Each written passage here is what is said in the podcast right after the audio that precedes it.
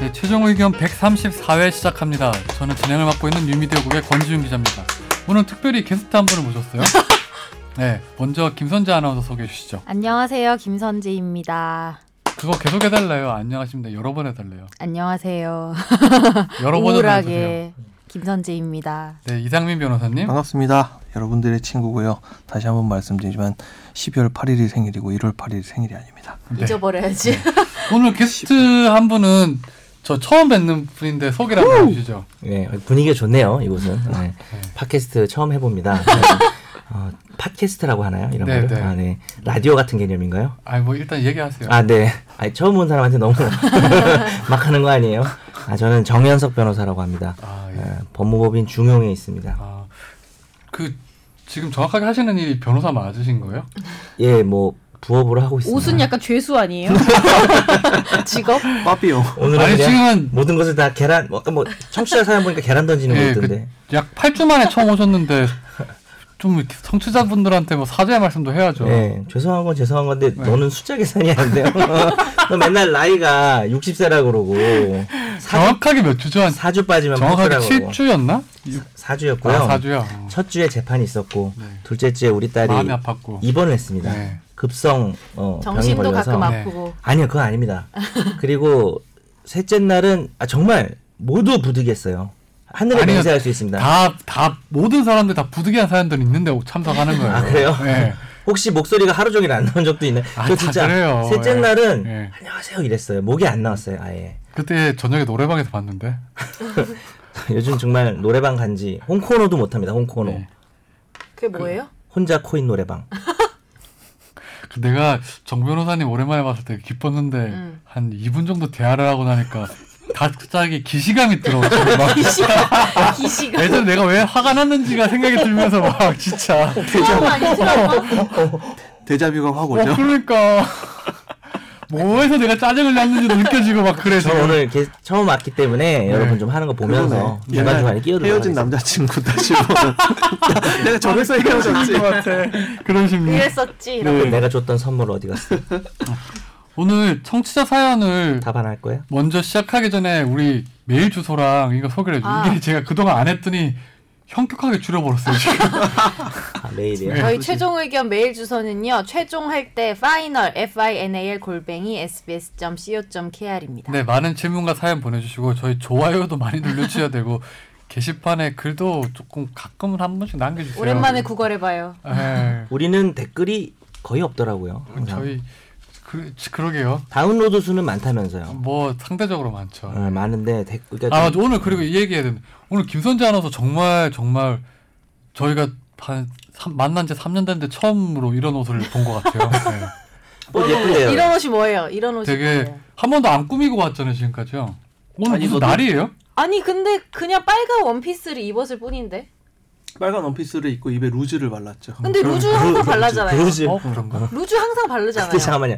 요즘 루즈라고 해요? 루즈라고 하는데 루즈. 요즘 뭐 립스틱이라고 하죠. 립스틱이라고 하네. 립스틱은 루즈. 항상 립스틱은 항상 바르는데 루즈. 제가 볼 때는 옷이 좀 짧고 빨간색이어서 어, 진행이 너무 루즈한 거 아니에요? 루즈 루즈.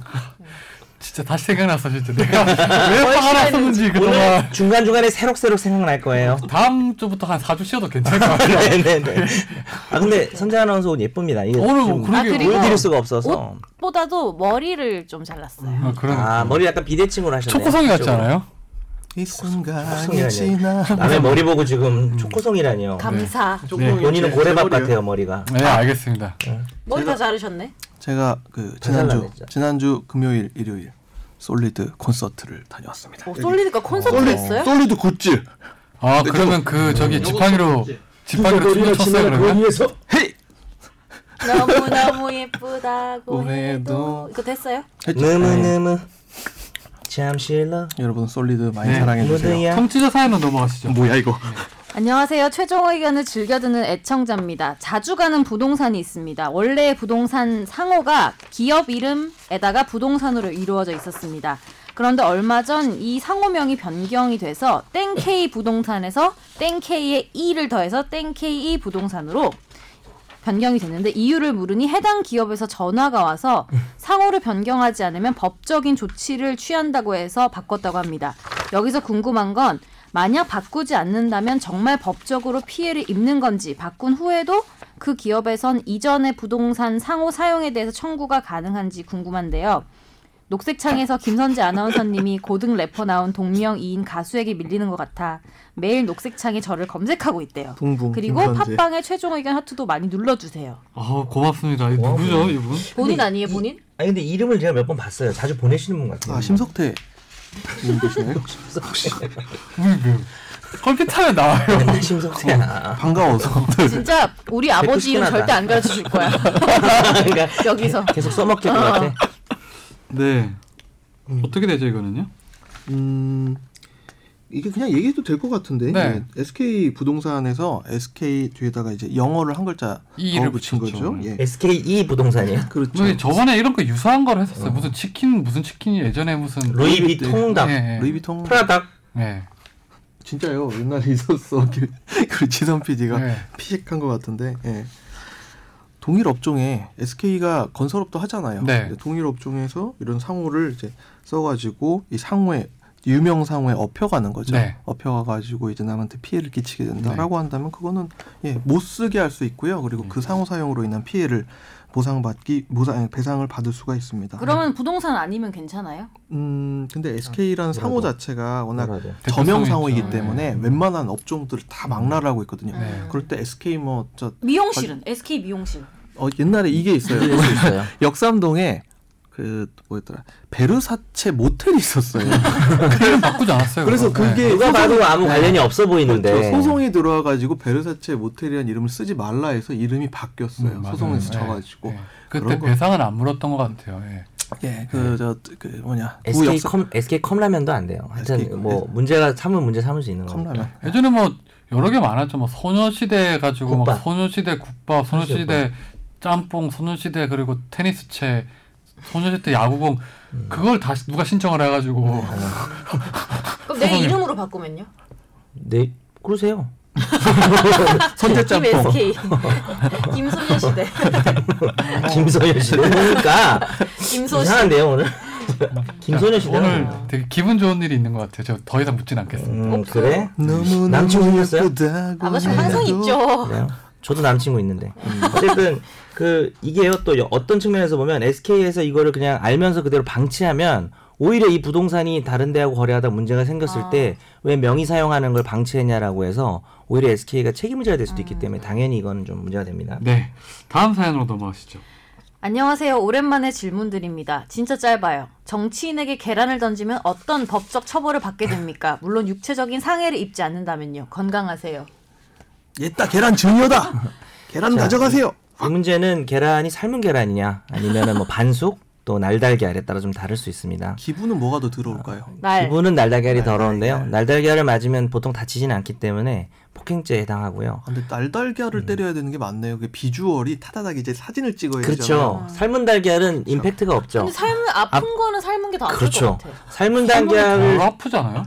더 앞, 더 앞으로 그럼 잠깐 달걀을 가져와 봅시다. 우리 건지훈 기자한테. 어차피 저거 정 변호사님한테 하나씩 하나씩 던져보고 네. 어느 게 제일 아픈지 얘기해 주실래요? 네, 네. 나 그래서 기분 나쁜 건데 생각났어. 우리 그렇죠. 삼- 스크램블 던지면 진짜 기분 나쁠 것 같아. 야, 야, 오므라이스, 오므라이스 어, 진짜 껍데기만 나쁠 케첩 것 묻은 네, 걸로. 어, 등지에 일단 들어갔어. 그래서 말씀해 삶은 달걀을 그냥 이거는 뭐 반농담이지만 거의 법적으로도 정확할 수 있는 게 삶은 달걀을 던지면 상해 고의가 있다고 보입니다. 왜냐면 맞으면 거의 다치 돌덩이잖아요.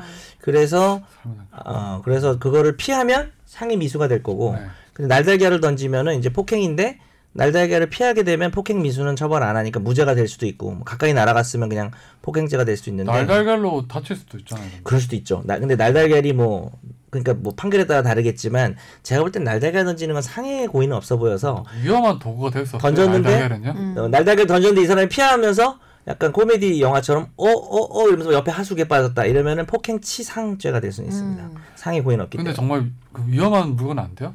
날달걀을 막 갈아가지고. 날달걀은 위험한 것 같진 음, 않아요. 근데 만약 이 사람이 무슨 정치인이 예, 선거 유세를 하다 합동 유세를 하고 있는데 거기다 대고 이렇게 던졌다. 뭐 이러면 공직선거법 위반. 근데 그렇죠. 그것도 그렇죠. 개수에 따라 달라질 수 있을 것 같은 날달걀을 한 100개를 한꺼번에 좀 위험한 도구가 될 수 있겠죠. 그래서 스크램블 하시라니까요. 스크램블. 근데 왜 자꾸 절 보면서 아니, 달걀 한 판을 다 상상이 삶아. 됐어요. 네. 그러니까 상상 안 돼, 그랬지 상상하면서 묻지 마세요. 저한테 날달걀 한 판 어. 던지는 거 생각하지 마세요. 아 예, 나 두 판 던지라니다. 다 알겠습니다. 나이가 어떻게 오늘- 되세요? 예. 청취자 사연 여기서 마무리하고요. 벌써요? 네. 더 저희 있잖아요. 메일 주소 하나 더 네. 소개해 주시죠. 저희 메일 주소는요. final f i n a l 골뱅이 s b s c o k r 입니다. 그 메일 주소. 내가 생각해 보니까 오른쪽 귀 청력이 상당히 좋아졌었거든요 그동안. 그동안 좋아지 왜 좋아졌나 생각을 해보니까 정 변호사님 항상 제 오른편에 앉는데 쉬었어. 안 오니까 그런 것 같았어요. 예. 이제 뭐 왼쪽 귀로 당분간 들으셔야 될 거예요. 네. 제가 오른쪽 귀에 지금 이명 제가 이명 지금 이명 현상 생길 겁니다. 선전 네. 보고를 하셨네. 오늘 이번 주 화제의 판결은 달팽이관 잘 보네. 오랜만이다 화재 판결. 화제의 판결이 그렇죠 오랜만이죠. 그러네요. 소개를 해주시죠. 강용석 변호사가 네. 자신에게 제가 근데 아나운서라서 이게 다 못 읽겠어요. 그래서 또라 땡이라고 읽을게요. 근데 평소에 하는 말보다 순화된 거 아니에요?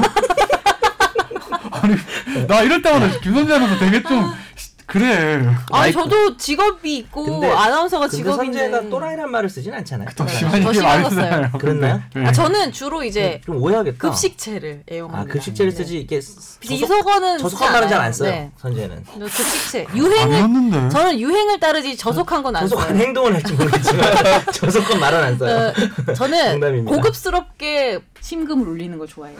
어, 네 생각이 되게 탄탄하시네요. 태어나서 처음 들어보네. 강영석 변호사가 자신에게 또라 땡이란 댓글을 단 네티즌과 네. 아니, 소송을 부자 벌인 일인데요.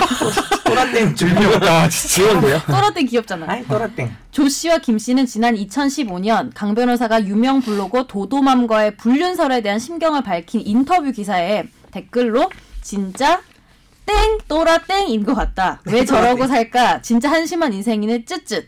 가정교육 못 받고 자란 건 확실한 듯. 한국을 떠나세요 물결이라는 댓글을 달았고 강 변호사는 악성 댓글로 대중들에게 부정적으로 인식되는 피해를 입었다고 주장하면서 이 두 명을 포함한 네티즌 7명에게 손해배상 청구 소송을 냈는데요. 1심에서는 패소를 했었습니다. 근데 전부 인정이 안 된 거죠. 네. 손해배상이.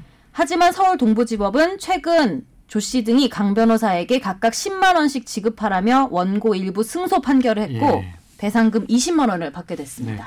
요게 축하합니다. 이제 1심에서는 그 강윤석 씨가 문제를 삼았던 8명에 대해서 전부 다 배상 책임이 없다고 판단했었는데 항소심에서는 두 사람이죠. 두 사람에 대해서만 이렇게 10만 원의 배상 책임이 있다라고 판단한 거예요. 나머지 왜안 나- 나머지 읽어드릴게요.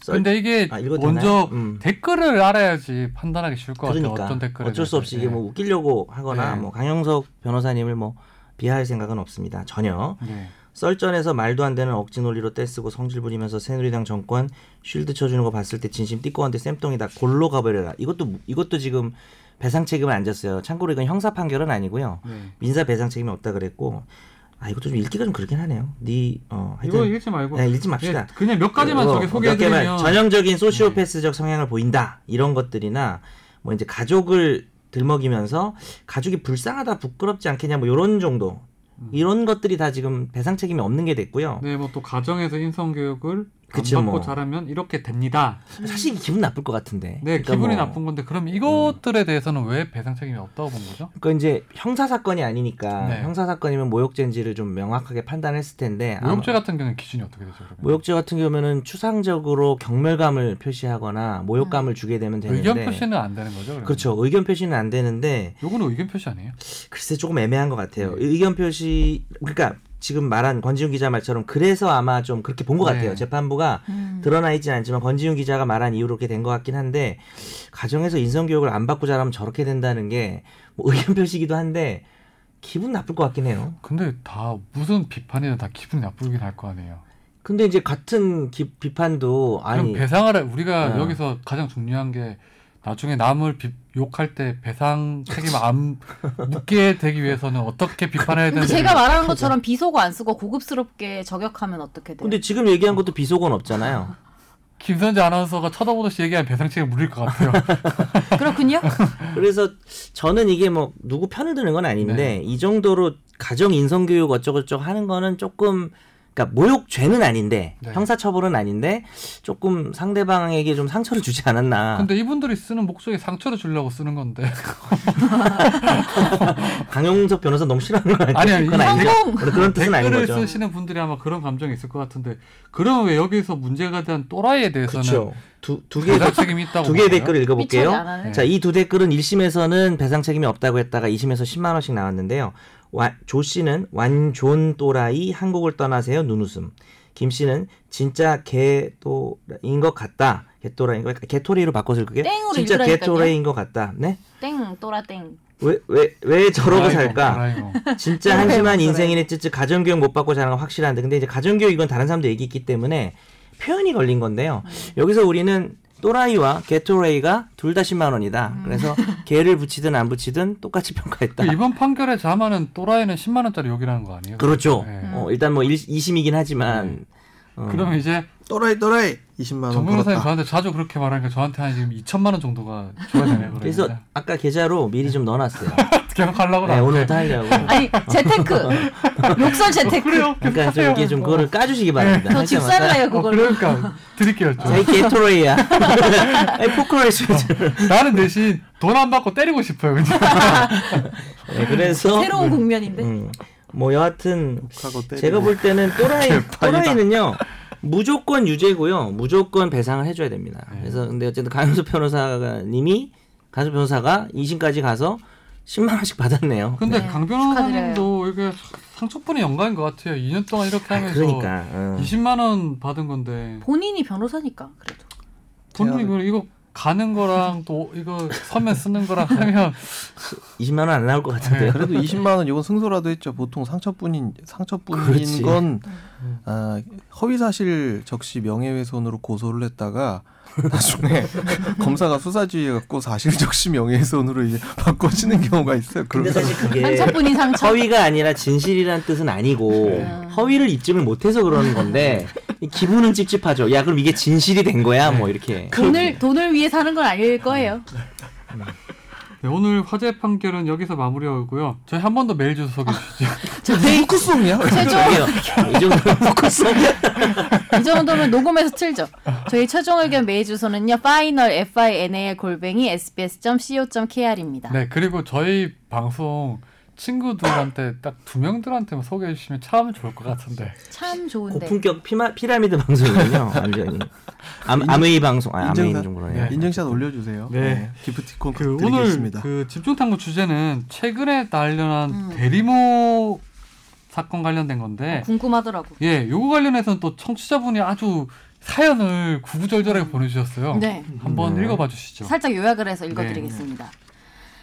어, 대리모를 구해서 자신들 부부의 수정란을 착상시켜서 아이를 미국에서 낳은 거예요. 네. 법적으로 대리모가 친모로 인정됐다는 내용인데, 어, 친모가 인정되는 기준이 유전자가 아닌 출산에 있다라고 결정 지은 데 의미가 있는 것 같습니다. 이는 과학적으로든 상식적으로든 받아들이기 힘든 결론이 아닐까 싶은데요. 법적으로 이미 부부인 상태에서 아내가 아이를 낳으면 당연히 남편도 친부로 인정된다는 측면에서 기준은 아내 출산에 있지만 이런 경우에는 아, 결- 누가 친부인지 결국 문제가 되었을 때는 최종적으로 유전자 검사 결과가 기준으로 한다고 알고 있습니다. 그렇죠. 예. 이러한 측면에서 이번 판례는 앞서 말한 이 최종 기준을 다르게 해서 형평성에 어긋난다고 아하. 네, 생각하신대요. 이분은. 그래서 자, 이분이 왜 결론에 이런 결론에 이르라는 걸 이해를 해보려고 했지만 노력하다 보면 물론 정서적 연대 임신 과정에서 이런 걸 중시한다는 이유도 있지만 거의 와닿지 않으셨대요. 그리고 여태까지 산부인과에서 친모를 출산자로 일괄 처리하면서 누렸던 행정적인 편의를 유지하고 싶었던 게 아닌가 싶었던 네. 것 같습니다. 요 청취자 사연이 뭐냐면 최근에 판결이 하나 있었어요. 그 대리모 같은 경우에 이제 친모가 누구냐에 대한 어떤 결정하는 판결이었는데 이 문제가 됐던 사건의 대리모 같은 경우에는 정자와 난자는 다른 사람 건데 대리모가 말 그대로 어, 착상을 해서 임신만 해주고 출산을 했을 경우인데 네, 유전자는 완전 이 네, 다른 사람 거. 다른 사람 거. 거. 예, 요럴 경우에 친모가 누구냐에 대해서 법원은 그래도 출산한 사람이라는 판결을 내린 거에 대해서 우리 청취자분이 저런 사연을 보낸 건데 그럼 먼저 우리가 대리모가 뭔지를 한번 소개를 해줘야 될 것 같은데 네. 이상민이면 대리모가 뭐죠? 그 강수연 씨 나왔던 옛날에 영화 시바지. 시바지라고 음. 혹시 아십니까? 아시죠? 형 저 대학교 때 아니요 보셨을 처음 거 처음 아니에요? 듣는데 중학교 때 나온 것 같은데. 예. 전 욕바지는 압니다. 네.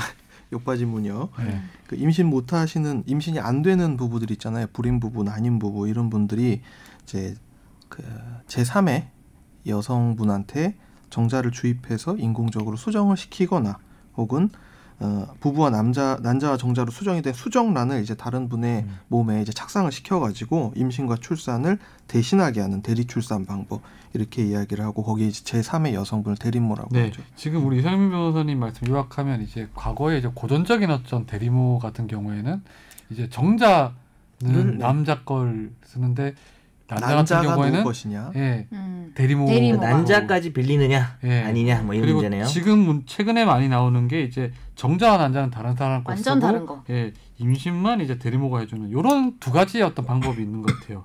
그러면 일단 먼저 우리나라에서 대리모는 어떻게 돼요? 불법인가요? 어떻게 되는 건가요? 예, 대리모는 불법이고요. 그냥 그 상식적으로 봤을 때 합법 같지는 않잖아요. 예. 둘 다 근데 둘 다 두 가지 유형 다. 어떤 규정 때문에 대리모가 불법이에요? 생명윤리법 그러니까 생명윤리 및 안전에 관한 법률을 살펴보면 이제 23조 3항에 이런 얘기가 있습니다. 누구든지 금전 재산상 이익 또는 그밖에 반대급부를 조건으로 배아나 난자 또는 정자를 제공 또는 이용하거나 유인하거나 알선하여서는 아니 된다라고 돼 있어요. 근데 이건 명시적인 규정이 아닌 거 아니에요? 예를 들어 금전적인 게 없다면 그럼 되는 거 아니에요? 음 거기에 대해서도 범죄가 논란이 되진 않죠. 있기는 하죠. 네. 예. 그리고 그 지금 이 대리모 기타 그 난자 판매 이런 산업이 은근히 물 밑으로 굉장히 지금 그러니까요. 음성화되어 엄청 많을 것 있습니다. 같은데. 엄청 많아요. 예. 그런데 이게 뭐 저는 이 그 생명윤리법 23조 3항을 보면서는 야 그러면 이거를 정말 선의로 누군가 대리모를 해준다면 이거는 뭐 가능하다는 얘기 아닌가라고 생각이 들더라고요. 네. 음. 어, 그런데 일단 그렇지. 우리 국가에서 우리나라에서는 이거를 이제 대리모가 불법인지 합법인지를 제가 계속 뭐 이렇게 이렇게 알아봤는데 그거에 대해서 명시적으로 누가 설명을 아, 안 해주는데 여기 캄보디아 영사관 홈페이지에서 아 정부가 이런 태도를 보인다는 걸 찾았어요. 음. 태도죠 이건. 그죠? 예. 음. 이제 이제 캄보디아 같은 경우에 대리모 출산 워낙 많으니까 네. 이제 영사관 홈페이지에 이런 내용이 우리 있더라고요. 영사관 홈페이지. 네, 뭐 어떻게 될지 한번 소개를 해주시죠. 예. 대리모를 통한 출산은 불법이다. 왜냐하면 캄보디아 가가지고 대리모 출산하는 경우가 되게 많아요. 어, 네. 캄보디아, 태국, 미국 이런 데 가가지고 하는 경우가 많거든요.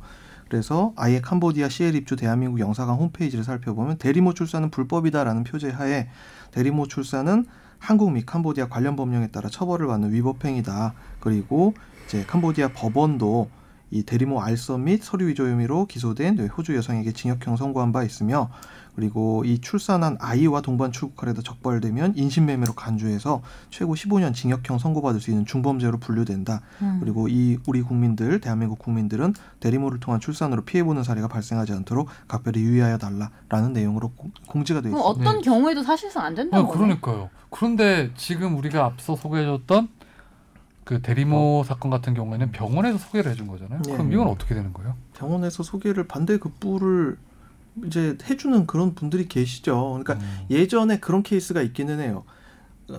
그 여자분의 예. 여자분의 이제 그 자궁에 이상이 있어가지고 임신이 안 돼. 네. 안 되는 거 발견을 하고 이걸 고민을 하다가 자기 동생 그러니까 처제죠 남자분이 네. 처제한테 부탁을 해 처제가 고민을 인간적인 하다가, 감정으로. 어, 부탁을 해가지고 그걸 받아들였어 처제는 언니가 걱정, 어, 그렇죠. 걱정해서 그랬구나. 예. 예. 그래서 처제가 그걸 받아들여가지고 자기 자궁에다 착상을 시켜갖고 아기를 낳았어 예. 언니 난자랑 그렇죠 네. 언니의 난자랑 음. 그런 케이스도 있어요 그런 경우는 뭐 반대급부가 없는 정말 특별한 케이스인데 일반적으로 다 반대급부가 그 있어요 예전에 봐도 그런 거 있잖아요. 그 뭐 예전 조선시대 같은 경우에 자기 여동생이 대신 음. 뭐 출산을 해주거나 막 그런 음. 경우도 있잖아요. 그렇죠 그 예. 출산은 뭐 사실 성관계를 대신 네, 조선시대는 뭐 그러니까 그렇죠. 예, 네. 씨바지 딱 그거 그럼 일단 지금 먼저 우리가 궁금 많은 분들이 궁금해하는 게 이 앞서 말씀드렸던 판결에 나왔던 대리모 같은 경우에는 정자한 환자가 다른 사람 건데 왜 친모가 대리모가 되냐 음. 왜 이런 결정을 한 거냐 네 법원에서는 왜 이렇게 판단한 거예요?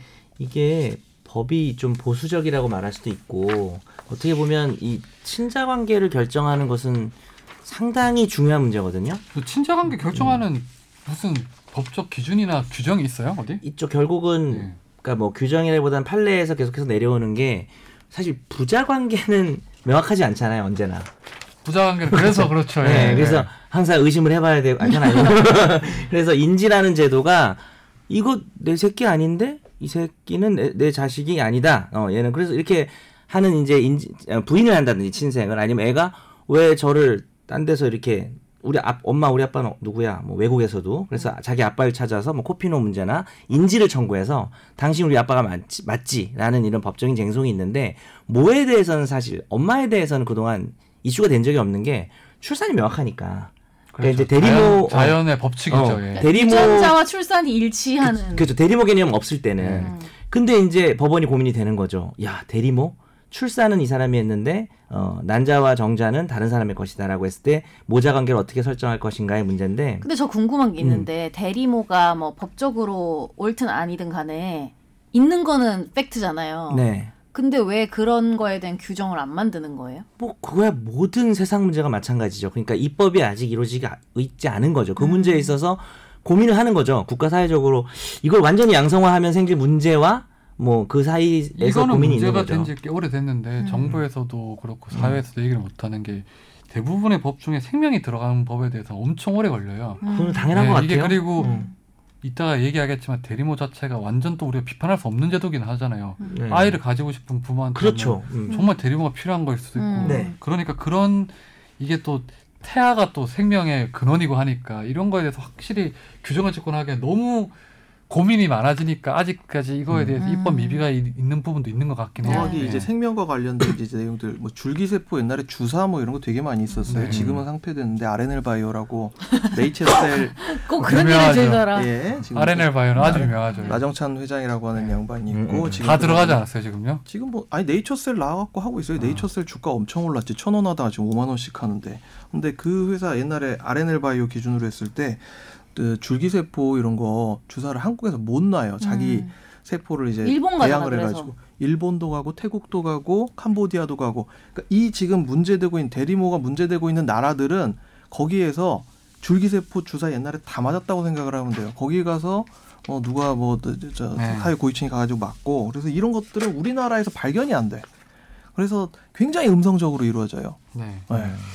그러면 여기 보면 저기 그 민법이죠. 민법 855조항에 보면 인지 조항이 있더라고요. 보니까 혼인의 출생자는 그 생부나 생모가 이를 인지할 수 있다. 부모의 혼인이 무효인 때는 출생자는 혼인의 출생자로 본다. 이렇게 돼 있는데 여기서 인지라는 게 어떤 의미예요? 인지는요? 그러니까 이제 뭐 생부나 생모가 내 친생자다. 그러니까 네. 정말 혈연 관계로 뭐 아빠 같은 경우에 뭐 자기의 정자로, 엄마 네. 같은 경우 난자로 이렇게 만들어진 아이다라는 걸 인식을 하는 건데 만약에 우리가 혼인 중에 혼인 신고를 하고 나오면 네. 친생자라고 추정이 되는데 네. 만약에 혼인 외의 관계 그것은 뭐 불륜일, 그러니까 어, 불륜일 수도 조금 전에 있지만 말씀 좀 쉽게 얘기하면 이제 음. 결혼한 뒤에 애가 생기면 당연히 내 애라고 되는데 뭐, 그쵸. 예. 근데 이제 혼인 밖에서 바람을 폈든 네. 아니면은 혼인을 안 한 사람이 네. 어, 그러니까 혼인 신고를 안 했을 수도 있잖아요 네, 또 네, 그런 경우에서 났을 때는 어, 그게 자기 친생자라는 것을 인정하는 건데 이제 임의인지랑 강제인지가 있는데 임의인지는 부모가 어 이거는 내가 맞다 유전자 검사해서 이렇게 하는 거고 강제인지는 이제 부모 특히 부 아버지가 자기를 인정을 안 하니까 내가 자, 당신의 친생자가 맞다고 소송으로 네. 청구하는 걸 말합니다. 권지윤 기자도 이제 강제인지를 당하지 않나.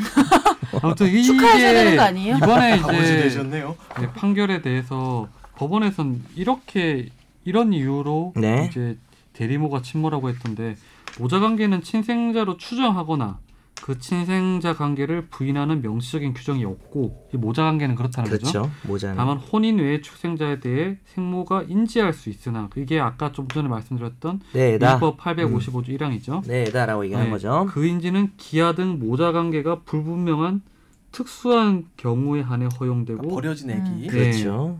인지 청구의 법적 성질도 생부에 의한 인지 청구와 달리 확인 소송에 해당하며 네.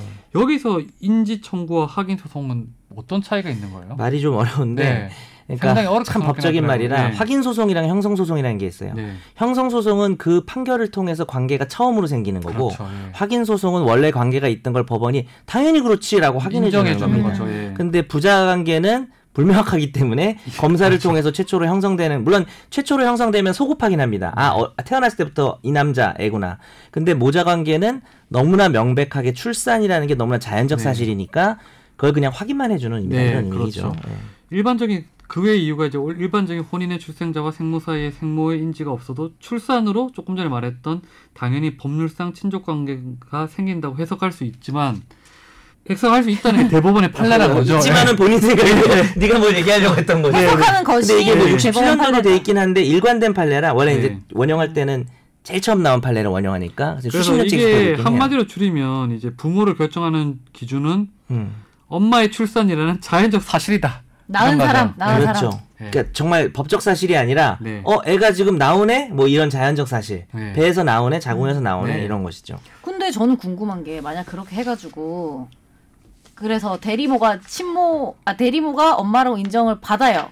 근데 대리모가 안 원할 수도 있잖아. 그렇죠. 지금 네. 음. 지금 얘기할 게 그런 것들인데 자 먼저 이번 그 부부 같은 경우에도 먼저 병원에서 경고를 했던 사안이잖아요. 의사가. 환경문상 보면 음, 예, 대리모를 이렇게 하라고 병원에서 어.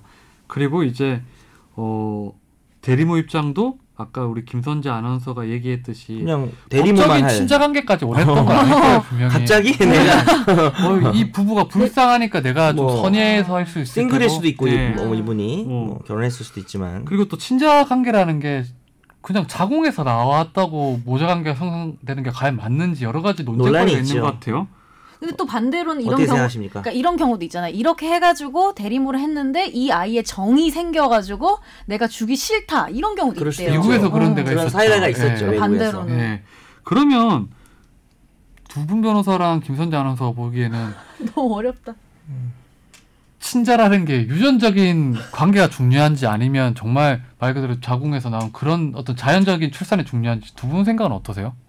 저는 일단 저부터 얘기하면 어려운 문제인데 네. 저는 이 판결을 비판할 생각은 일도 없어요. 네. 어, 왜냐하면 이 판결은 모성이라고 하는 거는 유전자도 있지만 그 40주간의 애를 내 네, 데리고 배 아파서 있고, 내가 낳은 어, 거. 낳고 뭐 수유까지 뭐 하는지 모르겠지만 하여튼 수유도 뭐 하겠죠 보통 네. 그 과정에서도 모성이 형성될 수 있다는 거고 우리가 판결은 과학이 아니거든요. 네, 그렇죠. 그래서 뭐 모든 유전자 검사 결과로 판결이 나온다면 그게 뭐 그냥 정말 씨가 뭐냐 어, 네. 어, 원래 씨가 뭐냐 난자가 뭐냐라는 것에 따라서 판결을 나오는 것이 더 혼란스러울 수 있고요. 음. 또 두 번째 측면은 오히려 유전자 검사 이런 게는 조작 가능성이 더 있어요. 음. 무슨 말씀인지 아시죠? 정확하지도 않을 네. 수 그러니까 있죠. 모든 그런 뭐 그런 게 발전할수록 조작 가능성이 있기 때문에 그 법원 입장에서는 법원은 보수적인데요. 사회를 바꾸는 그 집단이 아니기 때문에 애가 저기서 튀어나왔다라는 것만큼 명확한 게 없기 때문에 일단 이걸 원칙으로 삼고 그 다음에 뭐 아까 말한 선재 아나운서가 말했죠. 어 나는 진짜 원하지 않았고 애만 낳아준 음. 거다라는 의사가 계속 된다면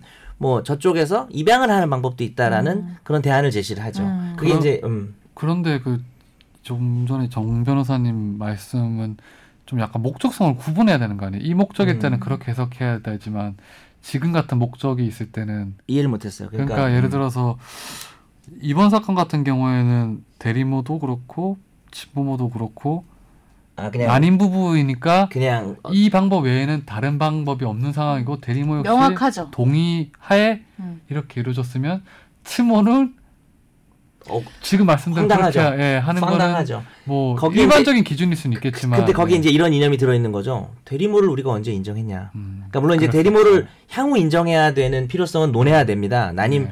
불임 부부의 문제도 당연히 심각하죠. 근데 대리모를 우리가 언제 양성화해서 인정을 해왔냐. 그렇죠, 예. 누가 하라 그랬냐. 네. 약간 이런 게 들어 있는 거예요. 제가. 근데 저는 약간 제 물론 아직 제가 경험한 일이 아니어서 이렇게 얘기하는 걸 수도 있는데 기본적으로 솔직히 그냥 단순하게 생각하면 기본적으로는 본인들에게 맞기돼 음. 본인들에게 맞기돼 왜냐면 사실 이런 상황에서는 뭐 명확하잖아요. 어. 혼란스럽죠. 그 사회가 뭐 아니 혼란스럽지 그 않을까요? 맞기돼 친자관계가 어. 혼란이 오는 경우가 생기잖아요. 서로 안 네. 맞고 이런 게 그런 경우에는 그럴 땐 어쩔 수 없이 뭐 유전자를 한다든지. 네. 이렇게. 유전자로 하는 게 맞는 것 음. 같아요. 왜냐하면 여튼간에 합의된 약 아무리 잘못된 그 거든 간에 합의된 약속이라는 게 있잖아요. 그게 지금 인지 음. 판결의 이념은 그래요. 그러니까 애가 일단 거, 기서 나왔으면 그 음. 집에서 나왔으면 걔인데 만약에 아니면 유전자 검사에서 음. 까자 이건데 대리모는 그렇게 안 하겠다는 거죠. 아. 이상민 변호사님 어떠세요? 이게 상당히 복잡한 그렇죠. 문제가 너무 나와 어렵다, 있습니다. 그러니까 지금 정 변호사님이 말씀하신 내용이 옛날에 이제 민법 개정됐을 때 그리고 가족관계 등록에 관한 법률이 개정됐을 때 친양자 제도가 들어올 때 반대파의 음. 논리 중 일부에 해당이 됐어요. 예, 이거는 예. 그래서 친양자 제도가 조금 전에 말씀 들어오면서 좀 더 상세하게 좀 얘기해 주세요. 좀더 예, 아, 친양자 제도란 게 있는데요. 친양자 제도는 기존에 이제 낳은 예, 이제 원래는 예전에 양자 제도만 있었는데 이 양자 제도는 자기가 이제 양자로 들여놨을 때 그 아기와 기존의 어머니 아버지와의 관계가 살아 있다가 양친과의 관계를 이제 추가하는 제도인데 친양자 제도는 기존의 원 부모와의 관계를 완전히 끊어버려요. 그래서 그 과정에서 파양도 상당한 제한을 받고 여러 가지 이제 제한이 생기게 되는데 이제 이 친양자 제도가 들어올 때 지금 딱 요 얘기 이 얘기가 그 당시에 있었어요. 어, 한번 이 지금 판결에서 이야기하고 있는 아홉 가지의 내기에 대해서 하나하나 반박을 해보자면 첫 번째, 출산이라는 자선, 자연적 사실은 그 다른 기준에 비해서 판단이 분명하고 쉬운 점. 이거는 뭐, 대, 뭐 그다 저한테 또 논리적으로 싹 들어오지 않고요. 그리고 모자 관계는 단순한 법률 관계에 그치는 게 아니라 수정, 수정, 수정은 인공 수정을 해가지고 들어갈 수 있기 때문에 수정이 꼭 성관계로서 이루어지지 않는다는 점에서 저는 여기에 대해서 충분히 비판할 여지가 있다고 보고요. 40주의 임신 기간 그리고 출산의 고통과 수유 등 오랜 시간을 거쳐 형성된 정서적인 부분이 포함돼 있다. 만약 A가 출산하고 나서 바로 기존의 이제 대리모한테 이제 떼져 나와가지고 음. 누군가의 품에서 자란다. 그러면 그 아기의 정서라는 게 과연 대리모의 자궁에 그 머물렀던 기간에 형성돼 있을까요? 자기를 지금 안아주고 밥을 먹여주는 이 희운정이라고 희운정으로 있죠. 지금 형성돼 있을까요? 어려워. 예. 그 싸우자. 유전적 공통성 또는 관계인들의 의사를 기준으로 부모를 결정할 경우 이러한 모성이 보호받지 못하게 되고 저는 이거는 말이 안 된다고 보고요. 이거는 사실 이렇게 볼 수 있지 않나요? 난임 부부 입장에서도 어머니는 애를 못 낳지 모성이 있을 수 있잖아요. 그렇죠. 네. 이는 결과적으로 출생자의 복리에도 반할 수 있다는 점. 아기 입장에서 누구한테 크는가가 문제지 누구 자궁에서 자랐는지는 크게 중요하지 않습니다. 그리고 유전적인 공통성 또는 수정체의 제공자를 부모로 볼 경우 여성이 출산에만 봉사하게 되거나 형성된 모성을 억제해야 되는 결과를 초래할 것. 그러니까 그 자궁을 빌려주고 대리모를 예, 상업적으로 이용할 수 있는 상업적. 경우는 그게 그래서 중요하다고 보는데. 네. 그래서 여기와 관련해서 이 덴마크 같은 경우에 이러한 내용의 그 토론이 계속 있어 왔고 음. 덴마크에서 상업적 대리 출산을 금지하고 어, 일반적인 아까 제가 말씀드린 처제가 무슨 네. 대신해 줬다 이런 케이스 있잖아요. 그런 케이스를 합법적으로 인정을 해준 에, 근거가 딱 여기에 있었어요. 음. 네.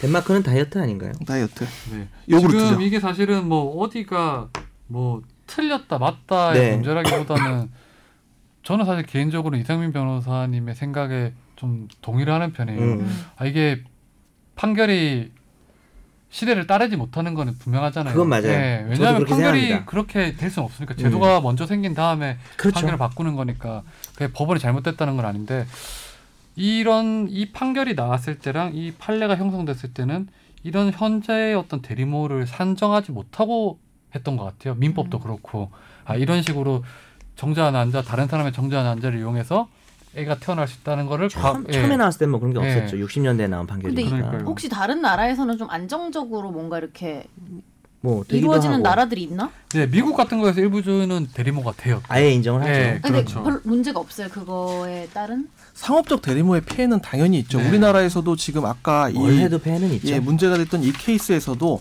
병원에서 소개를 해줬어요. 네. 당신 미국 가서 애 낳으세요라고 병원을 통해 가지고 미국에 있는 우리나라의 다른 병원에 가가지고 음. 애를 대리모 출산을 하도록 알선을 했고 남소 여소가 아니고 예. 모소네요. 그리고 그리고- 그러니까 일단 네. 지금 보면 러시아랑 과거 기사인데 러시아랑 우크라이나 미국 일부 주에서는 상업적인 대리모까지 합법이고 오히려 그죠? 예, 네네. 태국이나 베트남, 영국, 네덜란드, 덴마크에서는 대리모는 허용되지만 상업적 대리 출산은 금지된다고 하네요. 예. 우리가 좀 그 비슷한 것 같아요. 전체적으로 불화하는 분위기인데 네. 일단 명시적으로는 상업적인 것만 불화하고 그러니까 있어요. 사실상 법이 존재하지만 적용하지 않고 있는 상황인 것 같아요. 네네네. 보니까 대리모에 대해서는 지금 그러면 사실 난임 부부 저는 아직 결혼을 못해서 모르겠지만 두 분 변호사님들 못해서 오른데 예, 잘해서 모르겠지만 강제 인지를 당할 수도 있다니까. 음. 두 분 변호사님 아이들이 다 있잖아요. 근데 아이가 없는 부부들은 아이를 갖고 싶어하는 사람은 정말 불행할 수 있을 거 아니에요. 정말 심각한 이런 문제죠. 대리모모 뭐 제도가 가- 아예 없잖아요. 갖고 싶지 않은 부부도 많지만 네. 갖고 싶은데 못 갖는 특히 경우는 요즘은 좀 너무 불행하죠. 불임도 많고 난임도 요즘 더 많고. 많아졌고요. 예, 그리고 심각한 이런 문제죠. 부부들 입장에서는 대리모 말고는 방법이 없잖아요. 그러면요. 예, 저는 대리모 문제는 전향적으로 생각해야 된다고 생각해요. 네, 그런데 앞으로는. 예를 들어서 음. 지금 판결은 이렇게 했던 이유가 입양하면 되지 않냐. 입양 제도가 있으니까. 음. 그렇죠. 그런데 모든 부모의 마음이 그럴 거 아니에요. 자기 자식을 정규직을 예, 입양한다는 게 웃기죠. 예, 그거 자체가 싫어할 거 아니에요. 그 기록 자체도 남아 있는 상황일 테고. 특히 우리나라 정서상 네. 음. 좀 쉽지 않죠. 판결을 비판하자면 그런데 지금 현재 아직 아까도 말했지만 제가 이제 판결을 비판할 생각이 없다는 것은 지금 현재 상황에서 판결이 나온 걸 놓고 얘기를 하면 판결은 법에 따라서 내려야 음, 되는 그렇죠. 건데 예. 그런 이야기였고 이제 그걸 아예 넘어서서 생각을 해보자면은 뭐 불임 부부나 난임 부부가 그 심각한 자신의 공- 평생 행복과 관련된 이 문제를 해결하는 방법은 사실은 대리모밖에 없고 이런 부분에 있어서 제도가 만들어질 때 이제 대리모가 성행하게 됐을 때 뭐 성행이라는 단어가 적절한지 모르겠어요. 그렇게 됐을 때 생겨날 문제들에 대한 통제 장치를 뭐 외국의 입법례 같은 걸 봐서 어, 명시적으로 만든다면 뭐 앞으로는 이런 부분이 인정돼야 되지 않나 생각합니다. 예. 뭐 이번 판결에도 나와 있지만 이번 판결에서 뭐 친모의 어떤 관계 설정뿐만 아니라 대리모에 대해서 판단을 내렸어요. 이게 우리 확고한 판례긴 한데 네. 대리모는 무조건 무효라는 거죠. 네. 예, 여기서 보면 이제 대리모 같은 경우에는 선량한 풍속 및 기타 사회 질서에 위반한 거기 때문에 그렇죠. 뭐 민법 103조에 따라서 무효라고 음. 이렇게 판결을 내렸어요. 차라리 이건 제가 네. 볼 때는 헌법재판소로 갈 문제라고 생각이 들어요. 이건 대- 음. 대법원에서 이거를 뭐 한다고 해서 법이 생기는 게 아니고 법- 대법원은 수정, 법원은 수정 수, 수동적인 기관인데 이런 식의 금지가 오히려 행복 추구권. 음. 그러니까 우리가 아이를 못 갖는데 대리모를 통해서라도 가질. 그러니까 사실 자식을 갖는다는 건 상당히 중요한 권리잖아요. 차라리 헌법소원이나 헌법재판을 가서 뭐 바꿔야 될 문제가 아닌가 생각합니다. 근데 이런 케이스가 외국에서도 마찬가지인데 가장 크게 문제가 되는 게 뭐냐면 아기가 태어난 대리모를 통해서 태어난 아기가 장애를 갖고 있을 네. 때 그 아하. 아기의 이제 인수를 거부할 때 실제 그런 사례가 친모 있었죠. 친부가. 호주에서 그런 사례가 그래서 음. 쌍둥이를 낳는데 음. 한 명은 다운 증후군이고 따그 다른 뭐 다운 정상이었고. 증후군이 없었는데 다운 증후군이는 내비두고 다운 증후군이 없는 아니 그, 그, 냥 법을 떠나서 음. 비장애인만. 법을 떠나서 인간 대 인간으로서 자기가 약속을 했으면은 그렇죠. 김선재 그거는 너무 아니다. 그런 사람은 이제 개또라이라고 말하고 10만 원 주는 착해서 그러니까. 그래요. 김선재 아나운서가 이런 면에서 참 착한 게 저는 어떤 사건도 옛날에 봤냐 하면 이거 공부할 때 보고 뭐 본 거긴 한데 사람이 그 우리나라에서 이거 실제로 있었던 일입니다. 그 아기들 많으면은 저 그 아파트 청약하고 이럴 때 가점 받아요. 그래서 입양을 합니다. 그리고 가점 받고 나서 청약하고 나서 파양을 해요. 아기를 내쫓아요. 자기 집에서. 진짜 그런 본인한테 안 쓰레기 같은 부끄럽게 새끼들도 살아야 있어요. 되는데. 네. 그리고 지금 대리모에 대해서 지금 뭐 법원이 이런 판단을 내릴 수밖에 없는 이유가 어, 저도 이해가 되는 부분이 대리모에 의해서 피해도 많기는 해요. 그래서 대부분 그래요. 대리모가 후진국에도 몰려 있고 저는 그것 때문에 심지어 아기 공장이 있는 데도 음, 있어요. 네, 네. 정말 그리고 심각하죠. 뭐 일각에서는 대리모를 경제적 이유- 이유로 대리모를 하는 사람들은 일종의 피, 성, 또 다른 성폭행이라고 이제 비판하는 쪽도 벗어날 수 있고 없는 네. 뭐 아까 말씀드렸던 인도 같은 경우에는 한 농촌 마을의 30%가 대리모 출산 경험이 있는 여성들이래요. 음. 예, 그만큼 이제 경제적 이유로 하고 있으니까 이게 후진국에서 뭐 몰리고 그러니까 그 정도까지 되면 그 영화 음. 네. 아저씨 보시면 애기들 장기 띠려고 애들 음. 모아놓은 음. 공장 같은 거 있잖아요. 시설만 좋은 공장에다가 20대, 10대 여성, 여자분들 다 모아놓고 그냥 거기서 사육한다고 생각하면 돼요. 닭장처럼. 그렇죠. 네, 저는 맞아요. 그게 가장 심각하다고 보기 때문에 예. 뭐 그리고 전향적으로 뭐 생각을 하더라도 중국에서도 대리모가 연간 한 만 명 이상이 되는 것 같아요. 그러니까 네. 만 명 이상 정도가 다 이렇게 대리모 출산을 하고 있다는 네. 건데 이런 거를 볼 때 또 대리모를 또 완전하게 허용하기는 또 어려울 것 같기도 해요. 생각이 예. 왔다 갔다 하죠. 잉? 생각을 예. 네. 해볼 필요 있다라는 거죠. 원래 생명윤리에 관한 문제가 그래요. 그렇죠. 사실- 그러니까요. 예. 그래서 진짜 대리모 경험이 있는 분들의 얘기를 들어보면 진짜 좋을 것 같은데. 그걸 이게. 들을 수가 없죠. 네. 들을 수가 대리모가 음. 어떤 사람들도 예를 들어서 이 약 음. 10개월을 이 아이를 안고 있어야 되는 아, 거잖아요. 그쵸. 근데 그걸 경제적 지원을 안 해준다. 이거는 말도 안 되는 거잖아요, 사실은요. 네. 근데 지금 현재 대리모는 경제적 지원 없이 해주는 것만 일부 나라에서 허용하겠다 하니 또 음. 음. 그것도 문제일 수 있지 않나요? 그러니까 그렇죠. 아까 그 처제가 네. 대단한 거라니까요. 예. 음. 10개월 동안 자기 일도 뭐 사실은 다른 일도 하기 불편할 테고 아무것도 또 못하죠 사실. 아무것도 못하는 기간도 있어야 아, 될 그치. 테고 진짜 출산이라는 게 몸, 사실 몸이 얼마나 엄마가 자기를 망가지는데. 또 예. 케어해주는 사람도 있어야 될 테고 내 몸을 아니, 관리해야 우리가 되는 뭐 거니까. 음. 정말 유치하고 저속한 비유죠. 우리가 뭐 맨날 남녀 쓸데없는 분쟁할 때 임신 군대 이렇게 네. 얘기를 하는데 군대를 대신 가주는 뭐 이거보다 더 심각한 거 아니에요. 네. 자기 몸을 그냥 네. 예. 그렇게 해야 되는 거니까. 근데 그거에 대해서 아무런 경제적 지원을 안 해준다. 이거 자체도 되게 또 다른 어떤 폭력일 수 있잖아요. 음. 이거는요. 네. 아무리 선이라고 하더라도. 네. 예. 그렇죠. 그리고 그렇게 한다고 그게 될지도 모르겠고. 네. 그러니까 이거를 또 보면 근데 최종 최종 결론이 명확해요. 대리모라는 것을 전향적으로 네. 생각을 해야 되는데 아까도 얘기했지만 정말 엄격한 통제 장치가 있기 전에는 그것도 없는데 이 판결이 만약에 어 이쪽이지라고 말해버리면 큰일 나요. 제가 볼 땐 이 판결은 제가 비판할 생각 일도 없다 그랬는데 사실은 적극 지지라는 게 여기서 그걸 인정해버리면 일종의 대리모 판결 마지노선이 되는 거죠. 음. 대리모 대모집 이렇게 돼가지고 네, 제가 볼 그렇죠. 때는 상당히 네. 문제가 어쩔 수 될수 있다고 없는 저는 부분이 봐요. 있는 근데 여건 이건 요- 약간 좀 방향성을 달리해서 봐야 네. 되는 이유가 있는데 미국 같은 경우에 대리모의 상업적 출산을 일부 인정하는 이유 중에 하나는 그 나라에서 입양을 굉장히 그러니까 남의 씨앗을 자기 집안으로 받아들이는 데 있어서 그렇게 거부감이 크지 않아요. 어, 물론 맞아, 이제 맞아. 네. 캘리포니아나 그렇죠, 이런 주는 그런 게 크지 않고 물론 뭐 텍사스나 굉장히 험한 주도 있긴 하지만 음. 소위 말하는 레드넥 이런 네. 식의 주들도 있긴 한데 그 꼭 내 유전자가 담긴 아기를 음. 내가 키워야 되냐 여기에 대해서 그렇게 딱 그 생각이 그치 막혀 있잖아요. 옛날에 그 미국에서 초등학교를 1년 다닌 적이 있었어요. 음. 근데 같은 학년에 친구 두 명이 이제 그 시스터라는 거예요. 음. 동갑이. 네. 그 당연히 우리는 나- 저는 그땐 뭐 2000년대 초반 음. 이럴 때니까 당연히 얘네는 이란성 쌍둥이구나. 너무 다르게 생겼지만 같은 성별이긴 했는데 생일 파티를 다른 날에 하는 거예요. 음. 근데 그걸 보고 저는 딱 이상하다 생각 들었는데 걔네는 아무도 전혀 음. 그렇게 생각하지 않더라고 그거에 음. 대해서 되게 그러니까 엄마 아빠가 그 각자 다시 이렇게 재혼을 한 가정이었던 거예요 그런 거에 대해서 전혀 뭐 그런 게 없더라고요 음. 그렇죠. 근데 우리나라는 그게 아니니까 음. 무조건 내 유전자, 우리 장손, 우리 아기 이렇게 나와야 되니까 입양을 해도 남자애들 입양 안 해요.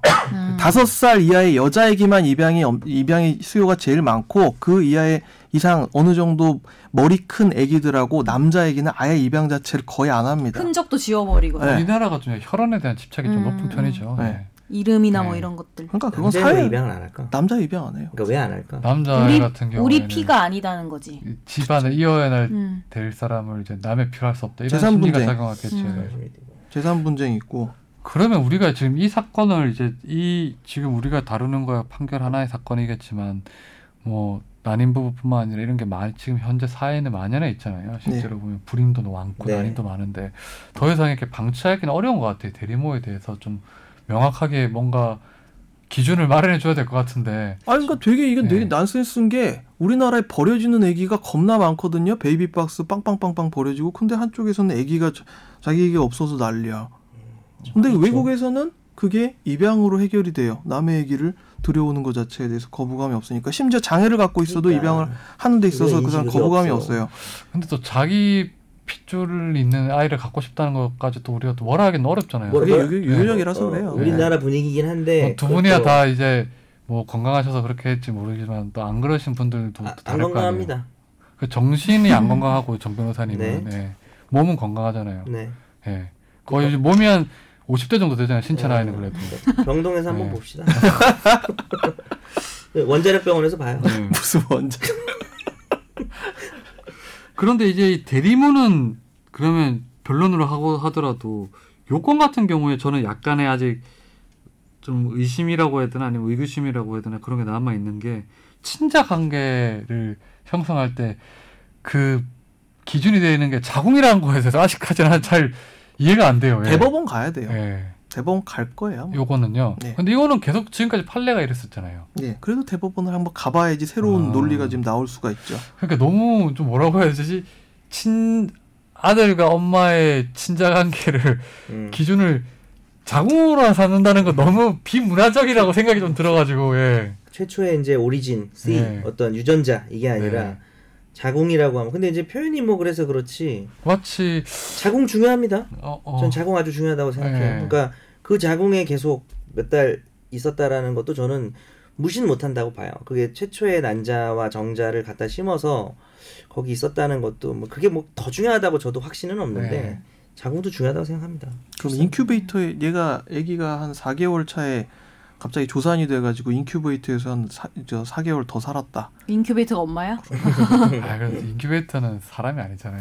예. 인큐베이터 좀 들어갔으면 좋겠어요 지금. 아니 이제. 근데 들어갑시다. 자궁이란 것도 되게 큰 게 사실은 그 수 개월 동안 왜 엄마가 엄마가 먹는 기분이다. 음식 음식 물 이런 게 아, 진짜 어? 그러니까. 몇 초 만에 전달된다면서 애한테 네, 그것도 그런 무시 것도 되게 못해요. 큰거 제가 뭐 같아요. 여성은 아니지만 음. 무시 못한다고 생각합니다. 그러니까 이런 면에서 이렇게 생각의 차이가 그러니까 그러니까요. 일어나는 거예요. 아니, 건강한 토론이죠. 사실 이게. 자궁이 뭐 아까 이렇게 얘기했지만 그게 중요했던 이유가 아까 뭐 우리 김선재 아나운서도 얘기했지만 미국에서 실제로 대리모 했던 아이가 대리모 한 당사자가 아이를 낳았는데 너무 예쁘니까 이 아이를 주기 싫다고 해가지고 소송까지 간 적이 있었어요. 아, 이건 내 아이라고. 그막 애 데리고 똑같이 애 데리고 그냥 안 난 도망간 거네. 정자와 난자는 다른 사람 건데 이게 착상만 자기 네. 한 너무 건데. 여기 모성이 네. 너무 형성돼서 근데 너무 예, 짠하다. 이렇게 아유, 태아를 못하죠. 가지고 이제 임신한 상태에서 모성애가 생겨 너무 정을- 그래서 네, 그 그 스토리를 가지고 영화를 만들었는데 그 영화가 대리모를 찾아서 미안합니다. 네, 근데 우리나라에서 어, 지금 되게 기시감 되게 심하게 이건 되게 안타까운 사연인데 다음 주에 우리 못 뵙는 건가요? 니모를 찾아서 투입니다. 대리모를 찾아서. 형법 공부를 하다 보면 존속 살해죄 관련 판례가 나오는데 거기서 이제 유명한 사례 중에 하나가 그 엄마가 이제 버려진 아기를 집 앞에 버려진 아기를 옛날에 진짜 그렇게 버린 아기들이 많더라고요. 남의 집 앞에 아기. 음. 근데 그걸 또 갖다 키웠어요. 그러니까 아마 그 동네에서 이 집이 아기를 갖고 싶어 하는데 아기가 없다. 그런 거 알고 아마 갖다 버린 것 같기로 추측만 하는데 어쨌든 그 아기를 데리고 와가지고 할머니가 될 때까지 아기를 키웠어요. 아들이었죠. 근데 그 아들이 나이가 30 먹고 40 먹고 이러는데 자기가 친아들이 아니다. 음. 라는 사실을 알게 된 알게 된 거지. 거예요. 그래갖고 그걸 가지고 어떤 이유에서인지 잘은 모르겠지만 정신적인 충격을 받고 트러블이 생겨서 엄마를 죽였어. 아. 네. 그래서 이 나중에 변호인이 이건 존속 살해가 아니다. 아 어. 진짜요? 일반 그렇게 살인이다. 주장을 했어요? 그렇죠. 그렇게 주장을 해가지고 그게 음. 존속 살해 판례 나와요. 근데 어떻게 됐어요 결론은요? 존속 살해로 그때 인정이 됐죠. 왜냐하면 어. 입양의 효력이 인정되어서. 네. 네. 아, 황금 그 침생자로 신고를 했는데 그 네. 침생자 신고의 효력을 입양으로 인정을 해서 어. 모자 관계가 형성이 됐죠. 근데 그 변호사 되게 나쁘다. 그게 그게 되게 길을 오래된 그게 60년대 70년대 본인의 업무잖아요. 얘기더라고요. 그러니까 이게 판례 하나만 있는 게 아니라 네. 그 당시에 그쵸. 아 친아들이 아니다 친생자가 아니다. 근데 나를 지금 그걸 속였어? 어? 그래가지고 부모하고 근데 트러블. 멀리 갈 생기다가 필요가 뭐있어 드라마에도 엄청 많은데 네. 우리나라에 아 하긴 드라마 엄청 많네요. 인형의 집 드라마 음. 환, 재밌어요. 황금빛 내 아, 인생 황금빛 내 인생. 아, 그러네. 네 오늘 천호진. 대리모에 대해서 알아봤는데요. 그러려 그랬지. 아니 저 정 변호사님 욕하려고 했는데 왜요? 기시감. 네. 땡땡 또야 땡 아, 나 10만 이크만 한번 하면 안 돼요? 저는 10만 원 아니고 5만 원만 주면 돼요. 왜 그런지 알아요? 네. 저는 사실 적시예요. 원래 또라이예요. 네. 그 저희가 이제 대리모 얘기를 했지만 사실 이게 생명하고 연관된 부분이에요. 생명 생명하고 연관된 논쟁들은 항상 어려운 것 같아요. 낙태도 그렇고 대리모도 그렇고 사형제도 그렇고 그런 것 같아요. 맞아요. 예, 그래서 오늘 이 저희가 이 주제를 통해서 여러분들도 청취자분들 한번 고민거리를 고민을 한번 해봤으면 해서 이번 주제를 삼았어요. 어렵네요. 잘했네요. 보내주신 분 감사합니다 네. 그리고 우리 메일 주소 마지막 야 그만해. 네 번째, 내일 뭐 내일 네, 얘기해. 네, 저희 알았어요. 최종 의견 메일 주소는 final final 골뱅이 sbs.co.kr입니다. 네. 그리고 꼭 하시라는 말씀은 아닌데 조금 생각나면 좋아요 한번 눌러주시면 돼요. 댓글도 좀 달아주세요. 네. 네. 아니 할까 말까 할 땐 해라. 네, 그리고 친구분들 세 명 아니고 야, 한두명 명언까지 명언까지 들면서 이렇게 오늘 방송은 여기서 마무리하겠습니다. 안녕히 계세요. 안녕히 계세요. 그래볼게. 굿나잇.